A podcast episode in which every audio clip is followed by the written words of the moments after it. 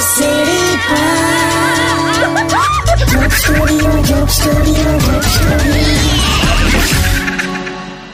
Welcome back radio city joke સ્ટુડિયોમાં આપનું સ્વાગત છે કિશોર કાકા ફોન આવ્યો કોક સંસ્થામાંથી હશે ફટાકડા ના ફોડશો ને એવું બધું કે ઉપાડજો એ. હલો હેલો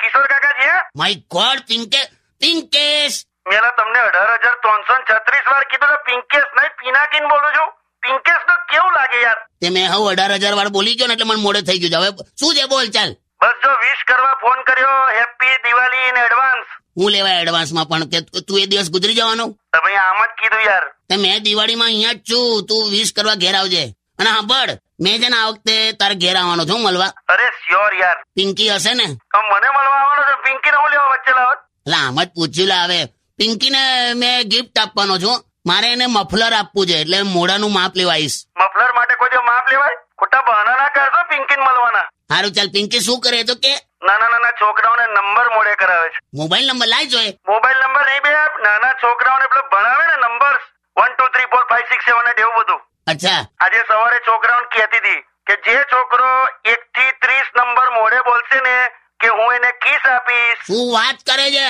મેં એક થી સો બોલી જઈશ મને આખી સ્કીમ સમજાય ચાલ મૂકી દો લા તમે ના ના hello hello Pinkesh hello hello